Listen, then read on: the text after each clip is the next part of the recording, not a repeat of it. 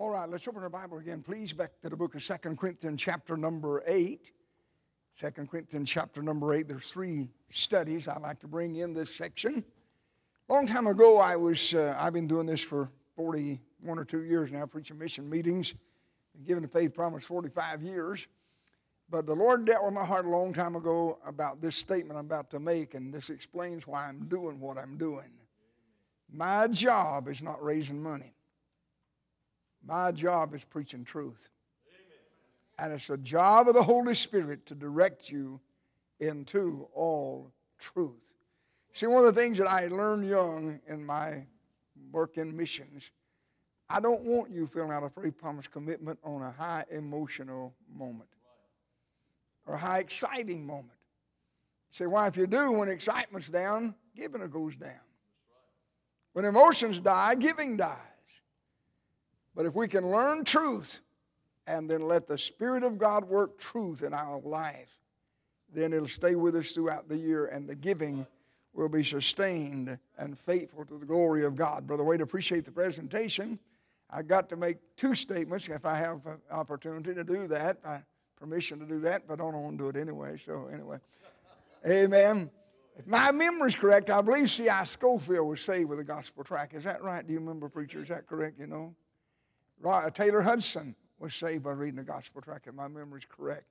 I didn't plan to that, so I didn't brush up on the info, but I'm pretty sure that's correct. But I have my own story to tell, so I'm going to tell it. Most of you done heard this, I guess. My little tract, Do You Want Peace, that you have used here for a number of years, when it was just black and white, a copy of it made it to the country of Nigeria. A man read it, was saved by the grace of God, and it would be three years later that I would hear about it. He wrote me a letter. During that three years' time, the Pentecostal crowd came in and swept him off his feet, and he went with them. And, but he said he knew something was not right. And so he said the Holy Spirit dealt with him. Said, Find the track. He'd given it to another friend to take it across the mountains to another city over there, said, Find the tract, get the address, and write the man who gave you the truth about salvation. He'll give you the truth about the church. And so when he did, he wanted me to come. Uh, and I got a letter from him and told me, said, since you're, this is three years now later, I got the letter from him. He said, since you're our father in the faith, we want you to come preach our first revival for us, our first crusade, I believe he called it. Now, I could not go, but I sent him my book laying on the table back there on basic Bible doctrines. I sent him also my book on the Holy Spirit that refutes, that refutes all the erroneous teachings that I know of in the Pentecostalism. When they finished teaching through that, he established one night, preacher, they voted one night, just one Sunday night, and became an independent Baptist church, building upon the doctrines that were laid out in the Word of God. And then we've kept contact some through the years. I hear from him every three or four years. The last time I, he called me, he, it was Thursday morning. I think you don't even realize the difference in time situation. So he, if my phone rings at 4 o'clock in the morning here, it's 10 o'clock in the morning over there. So he called me, and he, it's just Thursday. And he said, uh, calls me, calls me Reverend Blue. I don't like that name, but Reverend Blue. And he said, uh, This is Brother James. And then he goes on to say, We want you to preach for us Sunday.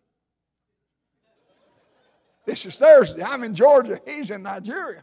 Sunday. And before I could say no, he said, Yeah, we got it worked out. And he told me that, but he told me, he said, I got six works going now. One gospel tract, six works going. And uh, so I could not do it the following Sunday. I was out of town. I didn't want to preach at 4 o'clock in the morning in the motel room. So this following weekend, we did. We communicated. He called me that morning just after 4 o'clock, a few minutes after 4, and said, You ready, Rev? And I said, I'm ready. And so he said, I'm going to have one song and prayer. I'll call you in about seven or eight minutes, and you'll be ready to preach to us. And they had brought all six of those works together outside gathering, put a phone line to a PA system, and I sat there in my study about 4:20 to 5 o'clock in the morning and preached their Sunday morning service in Nigeria for those works. The effect of one tract. And I don't boast on myself to say that. I'm just telling you, it works.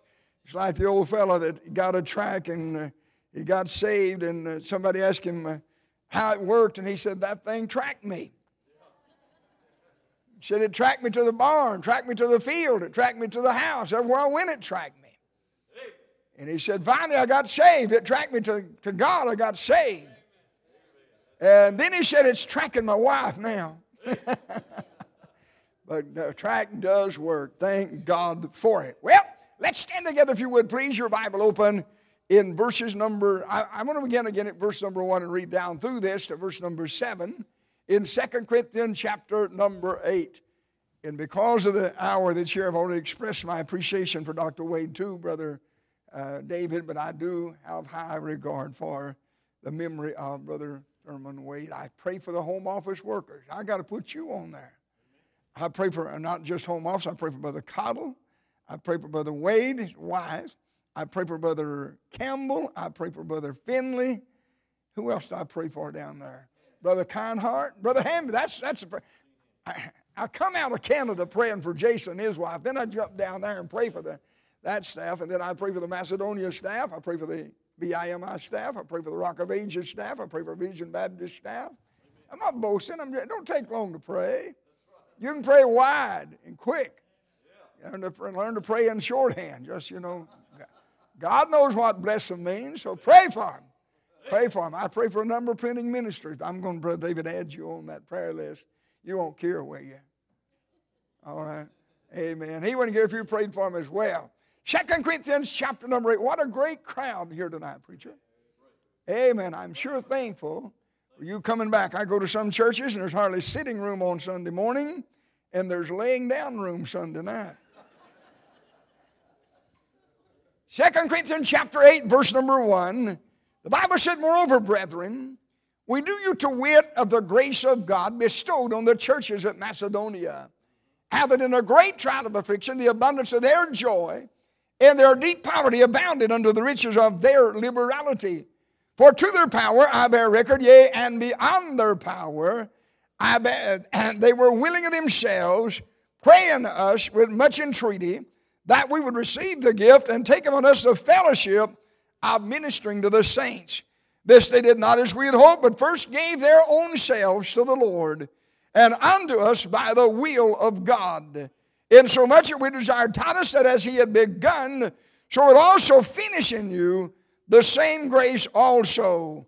Therefore, as you abound in everything, in faith and utterance and knowledge, and in all diligence, and in your love to us, see that you abound in this grace also. Let's stop there for time's sake. We'll deal with the rest of those verses in the message tonight. Keep your Bible open. Let's bow our heads and hearts for a moment of prayer, then the study from the Word of God. Uh, our precious Heavenly Father, again, the Lord, this evening, in the name of the Lord Jesus Christ, I bow before you to pray. Father, I do want to say again, thank you. You let me be born in America. You let me hear the gospel. You saved me with the marvelous grace of God. Lord, I could have been one of those that's still waiting in heathen darkness, but in your mercy, you let me hear. Lord, you touched my life and you saved me with the grace of God. Then, Lord, you called me to preach, you put me in the ministry, you've kept me there all these years, and you've given me great joy, victory, and knowing and serving you. Father, I pray tonight you'll make us conscious. Oh God, even Father, would you burden us, Lord, for a world that has not the gospel? A world, Lord, multitudes got out of bed this morning with no church to attend, no preacher to preach to them, no Bible to read, no saints involved in their life even to witness to them. Lord, many today are like the city of Nineveh. Though we often call it a wicked city, God, you called it a great city four times. And as soon as the preacher got there, Nineveh got saved. Oh God, would you raise a question mark in our life tonight, in our hearts? How many cities like Nineveh are waiting on the preacher to come? Lord, I pray in this service right here tonight, you'll speak to somebody about going. You'll preach, speak to others about praying and giving. Do that, oh God, in all of our lives that need to be done. Help us to know your will for our lives in the area of missions. Do what you want to do, do what needs to be done. And for what you do, I'll praise you and thank you and bless you for it, dear Lord, because I pray it in Jesus' name. Amen and amen. Thank you. you may be seated. Do keep your Bible open, please, for the study of the Word of God. Because I wanted to get that closing section in this morning, I skipped over this last part of this chapter number eight study. But I want to go back tonight and pick it up with just a brief review as to what we have here in this chapter. Let me point out a word I did not point out earlier. Look at your Bible in verse number one. The Bible said, Moreover, brethren, we do you to wit. That little word wit gets my attention. Now, I doubt anybody here's used that word all day. Of course, it's abbreviated form of the word witness. But it's not like preacher would say, now be sure and be a witness to somebody this week. It is what you and I would call an eyewitness, but it's an eyewitness with a purpose. God's wanting to teach us a lesson by observing that lesson in someone else's life. I want you to think about this, and this is kind of humbling for us to have to say. But, Brother Cofield, most of what I know about the Bible and most of where I stand about the Bible, I could not say that I found it on my own or God gave it all to me. You know what happens? God has a way of allowing Christians who are ahead of us to come into our life and manifest His grace through them, and we see that grace of God. And God teaches us by object lesson what He wants to do in our life. That is the word that is used here. I pointed out to you very briefly last night. There is something that's called in verse number two a great trial of affliction. We do believe it's a famine. And the churches of Macedonia, which at that time would have been Thessalonica and uh, the church of the Lord there at Philippi, then the church at Corinth, all three of those churches are involved in this situation. The churches of Macedonia and the church at Corinth face a situation in a famine of probably three months and basically no income. What are we going to do? The Corinthian church, and I'm just making this in a practical way, the Corinthian church, as we would do today, has a men's meeting, and their bottom line was let's stop giving the missions. Let's try to get through this ourselves. Let's make it through it. And then and I want to emphasize they're depending on their own ability, their own knowledge, their own self. Let's do this. Let us do this. Let us do this. Let us do that. So they enter into the famine with that situation, and they, they discover they have no money to give to missions. They discover, to use our language, they can't even pay the bills. And they discover then that the church is dying, it's going down. But the churches of Macedonia, they have their men's meeting, if I may use that term, and they come out of it with these words that hurt us. I'm telling you, I say this about every week of my life, and it still hurts me inside. They said, Let's trust God. That may not bother you, but it bothers me. Let's believe God. You know what I come to this summarization, preacher? We got a God that can do anything as long as we don't need anything. But if we need something, we got to help him out. We got to figure it out. What happened to trusting God? Well, the Macedonians said, let's trust God. And because of that, God honors them. They keep giving the missions and they're rejoicing, they're shouting it out. And the Corinthians approach the Apostle Paul as if to say, What's going on? Why is it?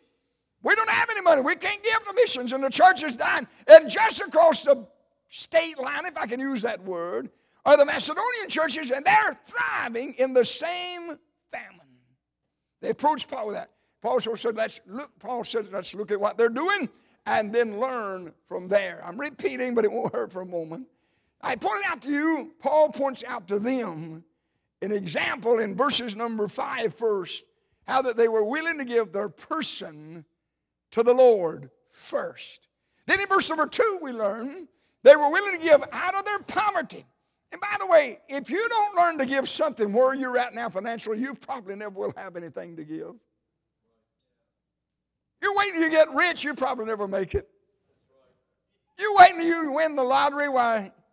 I hate to tell you, but Christians don't play lottery. I don't hate to tell you that either. Your rich uncle's not going to leave it to you. If you do not learn to serve God where you're at with what you've got, God will never give you opportunity to do more for God. So we find here that they were willing, they were willing to give themselves, first of all, they're willing to give out their poverty. They're willing, verse number three, to give beyond their power. They were willing to let God do what they could not do. I'm telling you, that's when it gets exciting when God takes us beyond ourselves. Then in verse number four, they were willing to give as partners. Now, come back with me just a moment. Look up here. I want to, I want to connect. I hope I can connect and you'll connect with me. That's what's going on in Macedonia. Paul is writing to the Corinthian church. They've asked what's going on, and Paul said, Here it is. They gave, we're going to give beyond their person first, we're going to give out their poverty, we're going to give beyond their power, we're going to give as partners. Now look at verse number seven. I want you, I'm, I'm trying to introduce this thing where you'll catch it all. In verse number seven, your Bible begins with the word therefore. Now look at me moaning. There's a jingle in studying the Bible. I know you know, but I want to repeat it anyway. When you see the word therefore in the scriptures, you're supposed to stop and see what it's there for. Because therefore is always there for a purpose. Here's what it means stop, review, and proceed in the light of what's just happened or what's just been spoken. I thought about this, Brother Cofield, and uh, I'm not changing our King James Bible. All right, everybody with me? It don't need changing, don't need correcting. But can I put a Georgia word there where we have therefore? Here's what Corinth is, here's what Macedonia is doing. They gave out of their poverty, they gave beyond their power, they gave his partners, they gave their person first. And what God's blessing, it's like Paul turns to them like you and I would speak and said, Now then. Here's what they're doing. Now then, let's look at Corinth. And I want you to listen as Paul deals with a giving situation there in the city of Corinth and the church there at Corinth. He begins, and well, here's a great pattern. He begins by commending them. Therefore, as you abound in everything, in faith and utterance and knowledge and in all diligence. But then he goes from commending them to commanding them. He said, See that you abound in this grace also. Can I bring this into today's church language as we would speak about church?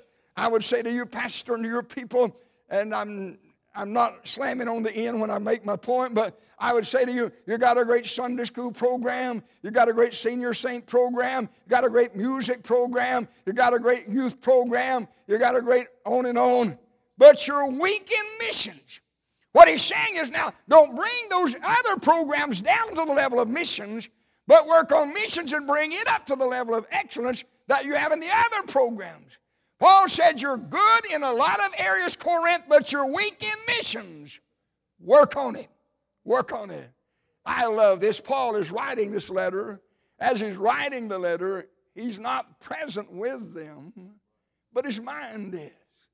You know, if you study your Bible, the church at Corinth is probably the most emotional church in the Bible. Paul, if you know your Bible, spent 18 months starting this church and preaching to them, pastoring to them. You know what that means? In 18 months, and I use one of our own gestures of our day, he knew where everybody sat. You know, somewhere in the Bible, I know it says it, but it says, Thou shalt sit in the same pew all the time. Maybe the second book of ignorance, I'm not sure what chapter and verse, but anyway, and I'm not against you sitting in the same place. But Pastor Covenant, you've been here a lot longer than that. But if you were to have to miss a Sunday, you call Brother Jason or he came by the house and you'd say to him, Jason, how did it go? He'd say, Daddy, it got on. In your mind, you start scanning getting on in different people's lives. If it gets on for some, it's a raise a hand. For some, it may be a hallelujah. Some, it may be tears dropping off their cheeks. Some, it may be, I don't know in this place, but some, it might be a woo! Different people respond different to getting on. But Paul is sitting over there watching them in his mind as they read this about the churches at Thessalonica and the church at Philippi. And uh, Paul could see some of them in his mind when they said, you know, boy, they gave their person first to the Lord. Amen. They're willing to give out their power, glory to God. They're willing to give out their poverty, praise the Lord, and they're willing to give his partners, you know, amen Then Paul goes to remember not everybody is going to get on board. That's true in a lot of churches, most churches. Not everybody's going to get on board.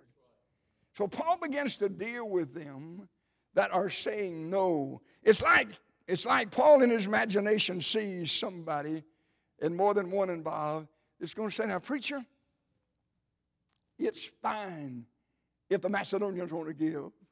But why should we give?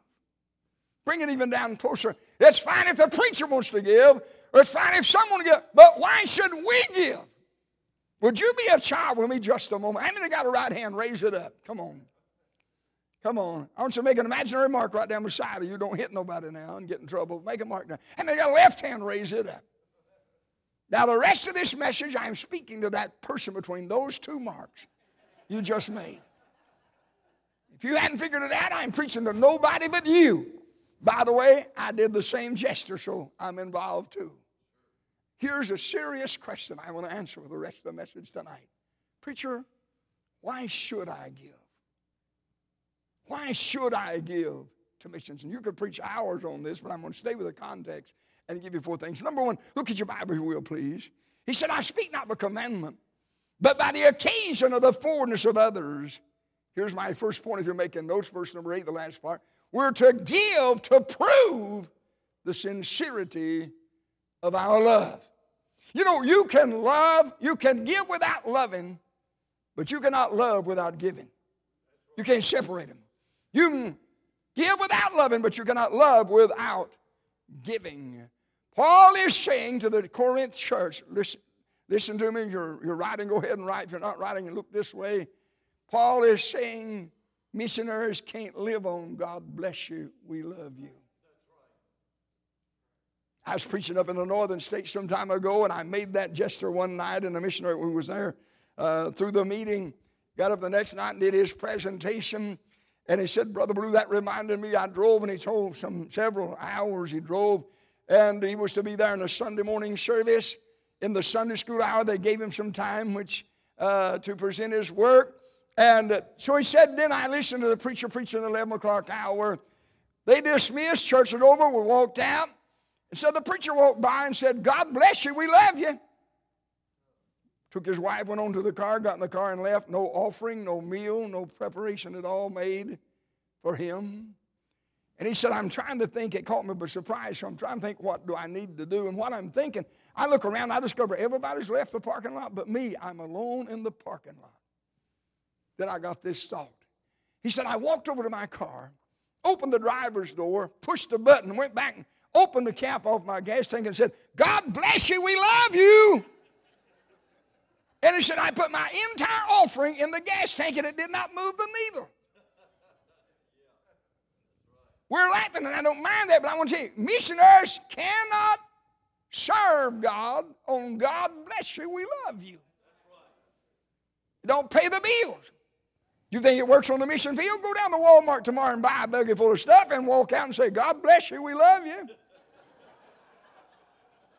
It's wide open as Walmart is. They just don't take that card. Amen. But we say we love lost souls. I said we, I'm including myself. We say we want the world to hear the gospel. But talk is cheap. When I was a boy growing up in school, and they did have schools when I was a boy, when I was a boy growing up in school, they used to use phrases like this put your money where your mouth is. They had another one, if you was big enough, you could say, put up or shut up. If you couldn't run fast, you weren't pretty big, you better not say that one. I used to kid my wife about this when we were, before the days of cell phone. Uh, all these years I've been on the road, we just have a standing date every night, 30 minutes just shortly, uh, well, before bedtime. And that's none of your business when our bedtime is. But anyway, I would call my wife and uh, I'd tell her, you know, and we'd talk a while and I'd say, I love you. And you know how sometimes, hey, you have to fish it out of them? I would never say my wife doesn't work. I would just simply say her boss don't pay. She's a housewife. I'm the source of income at our house. So, but what if I call my wife? I love you, I love you, I love you. But when this meeting's over, I leave here and I go to another meeting I don't go home. I don't take any money by, no grocery money, no money. I love you. I love you. I can hear her right now, and she's probably listening, probably watching. I'm in trouble. My wife can say, Why don't you act like it? Paul is literally saying to these Corinthian believers, You say you love the Lord, you say you love lost souls, you say you want them to hear the gospel. Why don't you act like it? Put your money where your mouth is. Let God use you in that area. So we're to give to prove the sincerity of our love. Number two, look at your Bible in verse number nine. Let me go ahead and tell you the point, then I'm going to read it. We're to give not only to prove sincerity of love, but we're to give to practice Christ's likeness. Look at verse number nine. The Bible said, For you know the grace of our Lord Jesus Christ, that though he was rich, yet for your sake he became poor, that ye through his poverty might be rich. Now, let me deal with that verse just a moment. I say we give to practice Christ's likeness. Try to stay out of trouble, Brother Cofield, but this is a verse I just can't hardly stay out of trouble in. I get in trouble in this, but come on, stay with me and help me and have mercy on me. You know, for the Baptist churches like ours, and I like it, please understand, I like it. I love shouting. I love to see it get on. I love to see folk get excited. I love it. You said it makes me nervous. There's a cure for that. The altar's open. Amen.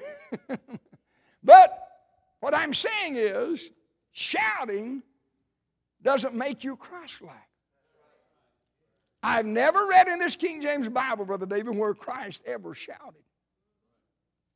Shouting is emotions. And there's really two ends to that spectrum of emotions.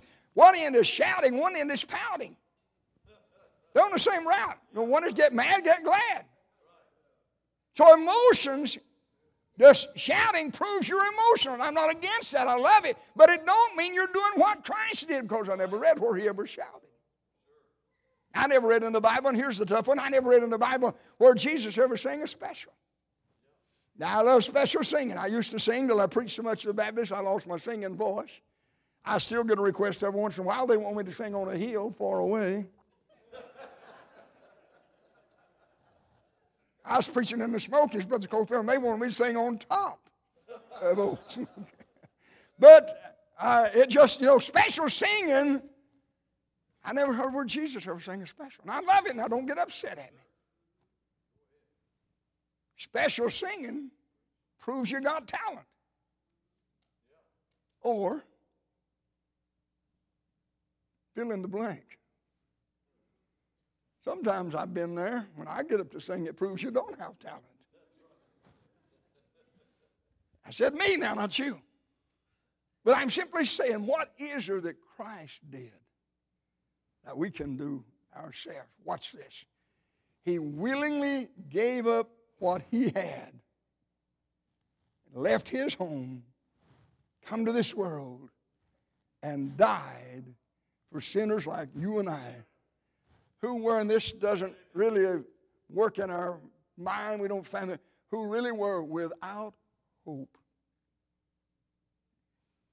But he came and gave his life, took our sins, died our death, gave his life that we could be saved by the grace of God. Now, I want to say this I am confident it's not yet registered on us what it's going to be like. And I want to make this statement. I am convinced, Brother Cofield, somewhere at the judgment seat of Christ, there will be a missions report. I believe churches will have to give an account for how they've responded to the Great Commission. I believe missionaries will give account to their supporting churches for what they did with the support they got. I'm, talking, I'm not talking about every dime and dollar, but I'm talking about in the general work they were doing. Did they honor God? The obey God? That's going to come out in the judgment seat of Christ. But I'm saying to you that you and I, who are here in this part of the world and never get to go out of it don't understand. But we're going to meet some people. Brother David, you will meet people, and, and uh, I'm just using you because you're here, but people that have read those tracts. And God knows. God knows who gave so you could print them, and God knows how they got there, and God knows who gave them out.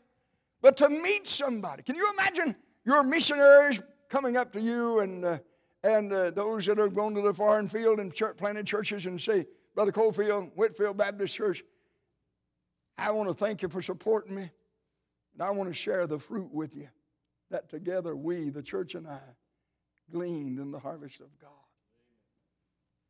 And for the first time, we'll see people that would have gone to hell. Can you imagine somebody from a heathen field, and I use that word maybe lightly, all of us are heathen outside the Lord. Can you imagine somebody coming up with awareness and saying to you, Preacher Cofield, I just thinking,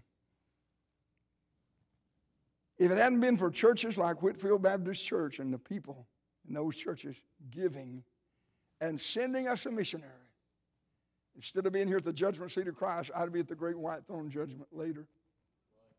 Instead of going to heaven, I'd be fixing to be cast into the flames of hellfire. Brother Cofield, I want to thank you, your church, for loving, for praying, not in word only, but for giving that we could hear the gospel. And be, we don't fathom that yet. I'm telling you, there'll be people at the judgment seat of Christ that never would have heard the gospel if you hadn't sent them a missionary. God gets the glory, but you are involved in it with God. And so, you see, it makes us like Christ. We're Christ like. We, we give to prove the sincerity of love. We give to practice Christ likeness. But now look at the third thing in verse number 10 and 11. We not only give to prove sincerity of love, we give to practice Christ likeness, but we give to perform a promise. I did not know it. I was preaching way down on the east coast in Florida, way on down the country. And there was a pastor there, a preacher, a visiting pastor, had said to the pastor I was with, if anybody can show me faith promise in the Bible, then I'll believe it. And I didn't know that. I didn't know that. This is just part of my study. When I got through here, he come up and said, I see it. Now here's faith promise laid out. Look at your Bible, verse number 10. And here and I give my advice, for this is expedient for you. Now watch your wording carefully. Who have begun before, not only to do, but also to be forward a year ago. Now, I want to look at that last, those last few words there, three things. Something happened a year ago. Everybody see that? When that something happened, the church at Corinth responds in two ways. Number one, they gave something, then they began to do. They did something immediately. But then they began to be forward. They made a commitment by faith if we will come back next year, we'll have something ready for you. You see, they had no mailing system, they had no banking system, and the majority of what they were going to give would not be just money, but goods as well. And so travel was limited. Paul had to spend winters at places, and you study the Bible, had no problem finding it. And so here they are, and it's like, I really put it? It's like they got up and said, let's take an offering, let's help them. Or they just started bringing money in and gave an offering. That's beginning to do. But when they got through doing that, it's like a question is, is, is, is raised up or asked Can these men come back next year? Why next year? Well, this need's going to go on. They'll come back next year. We'll have something ready for them. You see the faith promise commitment? They began to do it a year ago. They did something and they did a commitment by faith. I'm glad, preacher, that in our society, we don't have to bring our missionaries off the field every year and give them another year's support. I'm glad we don't have to, uh, you know, tell them, well, here's a month's support. Come by next month, we'll give you another one. You see, what I'm saying is this. We, you talk about faith, and faith honors God. We make a commitment ourselves by faith, by the help of the Lord, we're going to give X dollars a week for a month to missions. We make that commitment by faith. Can I get an amen? amen? Then the church makes a commitment by faith. We're going to take them on. Amen? And the missionary makes a commitment by faith. If a member's going to give by faith, the church is going to take me on by faith, then I'm going to the field by faith. And the whole operation is a work of faith, and God honors faith. So we see here the church at Corinth, They gave something immediately, but they also were forward. They made a commitment by faith. Come back next year, we'll have something ready for you. Now look at the next verse, concluding that part of our study. Now, therefore, the year's gone. Now, therefore, perform the doing of it, that as there was a readiness to will, so there may be a performance also out of that which you. Let me make that in plain language. Paul said, as he's writing to those Corinthians, Paul said to them, You said you would last year. You said you'd have it ready. The year's gone. I'm coming back. Get it ready. Get it ready. Now, there's a great question here I hear asked quite often. Do we give it out of what we got or do we wait on God to send it in? Both. You give it out of what you got, God gives it back. Sometimes God does send it in for it's time to give. Paul said, Give it out of what you got. See, there's a law of sowing and reaping in this Bible. And God likens our giving to sowing, our receiving to reaping. And here's what God teaches us in that law of the harvest. You reap what you sow, you reap at you sow, you reap more than you sow, but you reap according to how much you sow. So Paul said, You made the promise. You've got it. God's provided it. Fulfill that promise. Faith, promise, commitment made in those verses. Now, notice a third thing. Fourth thing, not only we give to prove sincere love, we give practice Christ's likeness. We give to perform a promise. But look at verse number 14 and verse number 15, 13 and 14. He said, For I mean not that other men be eased and you be burdened, but by an equality that now this time your abundance may be a supply for their want, that their abundance also may be a supply for your want, that there may be equality. As it is written, he that had gathered much had nothing over, and he that given, gathered little had no lack. Look at verse 13. I'm glad this in there. Let me give you the note and then you write it down and we'll deal with it.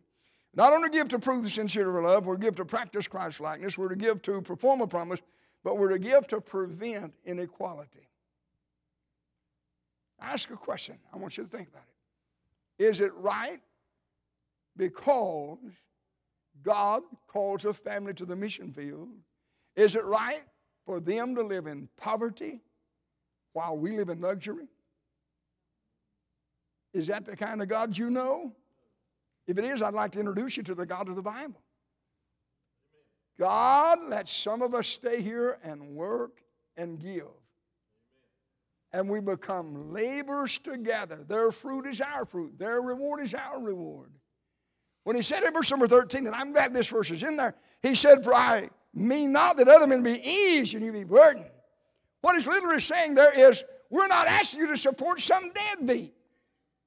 We're not asking you to relieve somebody of the financial responsibility of taking care of their family so they can be a deadbeat.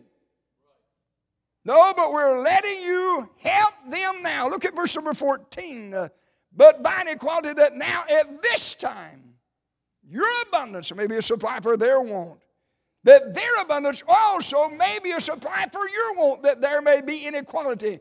Now, here's what God is saying you, the church at Corinth, and can I say you, the church at Whitfield, you have something the missionary needs. Now, I'm aware of the fact we're professional poor mouthers. I won't go into detail there, but we're professional poor mouthers.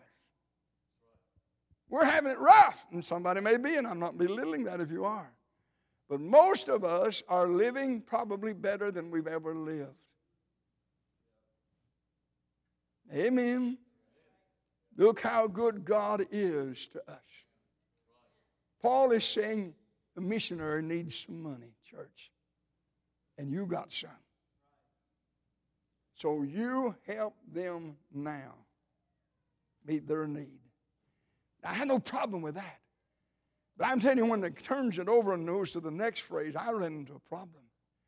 He said that now, this time, your abundance will be a supply for the missionaries' want. Then he said, their abundance be a supply for your want. I don't mean to sound wrong, I'm just being open and honest with you. My thought was, what in the world is a missionary going to have that I'm going to need? Most missionaries I know do not, do not have much money, and that's what we're talking about giving here. What are we going to do? What is he speaking about? Well, let me tell you what it is. You see, we help the missionary now financially. He helps us at the judgment seat of Christ with fruit. Brother Wade mentioned it a while ago. It's been mentioned before. I'm not belittling your statement making it. But their fruit becomes your fruit.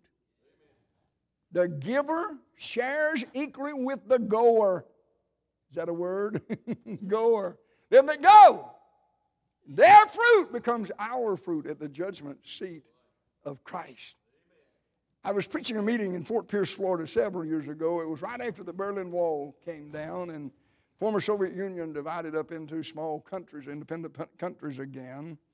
And when that happened, Brother Cofield, you may know of this story, but when that happened, there was a group of Baptist preachers flew over there and divided up into teams of two and went to about several cities, big cities throughout the former Soviet Union and preached revivals. Two weeks. When it's over with, they came back together, and as they got ready to come back to the States, they tallied up. And in two weeks' time, they had saw 2,002 people saved. That particular Sunday morning there in Fort Pierce, Florida, one of those preachers was in the service. He took the Sunday school hour and gave a report, told about what happened in it. And then I get to this point. He's sitting back here on my left in that particular service, and we always do these things unrehearsed, you know, just all of a sudden they pop up. You know how preachers do things. I looked back at him I said, Well, Stephen, let me ask you a question. Did you say you went halfway around the world and won a thousand people a week? 2,000 two weeks, 1,000 people a week to the Lord, you and your team? Yes, sir. I want to ask you a question. How much do you get paid to do that? He looked at me that I said, I just want you to tell out loud, tell the people who paid you and how much they paid you to go over there and win a thousand people a week to God. He said, What I knew was right. He said, Preacher Ballew, nobody gave me anything, and I knew that was the answer. I said, No, wait a minute. You went halfway around the world, had a thousand people saved, and didn't make any money? He said, That's correct. Sitting over on the left hand side of the building was a friend of mine there from uh, Vero Beach, Florida. Had a small grove and processing place there. I looked over at Brother Dewey and I said, Brother Dewey, have you ever had a thousand saved a week? He said, No. I said, I don't want to embarrass you. Have you ever made a $1,000 a week? And he said, Many times. I said, oh, Wait a minute. Here's a man can make money and don't see anybody saved. Here's a man can see people saved but don't make any money. What are we going to do? Are we going to let our brother over here have it all now and be empty handed at the judgment seat of Christ? We're going to let our missionary brother be empty handed now and have it all at the judgment seat of Christ? No, a thousand times no. We who stay here and give, we who stay here and earn wages, are going to give and help them now financially. And at the judgment seat of Christ, at the judgment seat of Christ, their fruit becomes our fruit. They share with us fruit at the judgment seat of Christ. So, preacher, why should I give? Why do I give? I give to prove the sincerity of my love. I give to practice real Christ likeness. I give to perform a promise. And I give to prevent inequality. I make this statement now. Don't give it, this is not an excuse for being lazy. It's not an excuse to not be giving out gospel tracts and be witnessing. But Brother Cofield, I'm grateful to God that I'm going to have more fruit at the judgment seat of Christ than I personally have led to the Lord myself. I've had parts in others through missions, through giving, through praying, many ways. But we give to prevent inequality. God lets us who stay home and work give. And the church and the missionary and God perform a holy triangle of labors together with God. Brother Roloff used the last verse I read, verse number 15, rather often. And uh, the Bible said, He that, as is written, he that gathered much had nothing over, and he that gathered little had no lack. Can I give you Brother Roloff's statement on that? Brother Roloff said, I want to do my giving while I'm a living, so I'll be a knowing where it's a going. You see, we have an opportunity of investing, of investing, investing, investing. And by investing, we will receive blessings and reward now, blessings and reward at the judgment seat of Christ. So I, I want to just say this. Don't pray so much, Lord, what do you want me to give this meeting? Lord, what do you want me to invest? What do you want to entrust me to invest in this meeting, giving to the mission program of this local church. So here we see the churches of Macedonia. Paul said they gave their person first to the Lord, they gave out of their poverty, they gave beyond their power, they gave as partners. And then he turns around and he deals with the Corinthian church, tells them they should give to prove the sincerity of their love, to practice Christ's likeness, to perform a promise, and to prevent inequality. Let me close by making this statement. Please hear what I'm saying. I know we're a church is made up preacher of a number of individuals, but we also are a body. The church is a body. And at the judgment seat of Christ, we're going to discover yes, there will be personal accounting, but there's going to be collective accounting where what we did and the work of God in missions through the church to get the gospel to the lost and dying. I challenge you, look forward to Wednesday night with great prayer. Lord, what do you want me to do? And whatever God tells you to do, can I remind you again, God's already got it prepared. God's got it waiting on you to claim it and accept it by faith. And God will not let you outgive him. His spoon's bigger than your shovel. Let's stand together, please. Our musicians are coming. Verse of invitation. And you be obedient to God tonight. Be obedient to God tonight. I want to say again, if you're unsafe, we don't want to overlook you. If you're out of the will of God, we don't want to overlook you. If you're a member of the church, have any need in your life, you come to the altar. We don't want to overlook you. Brother Cofield, I'm going to pray, and you just step up and take the service and go with the invitation as you are led to do so. Father, thank you again. Lord, you saved me when I was nine years old. You called me to preach at age 18. You put me in the ministry. You've kept me there. Lord, when I was 32 years old, you introduced me to faith promise giving. And outside of being saved and being called to preach, Lord, this matter of giving by faith has been the third greatest thing in my life. What a difference it's made in my life, my family's life, Lord, many others. I pray tonight that the Spirit of God will work greatly in the life of this people show them in a specific manner what you want them to do. And Lord, I pray that by faith, by grace, by faith, they'll take the challenge, trust you, and be obedient. I pray it in Jesus' name. Amen.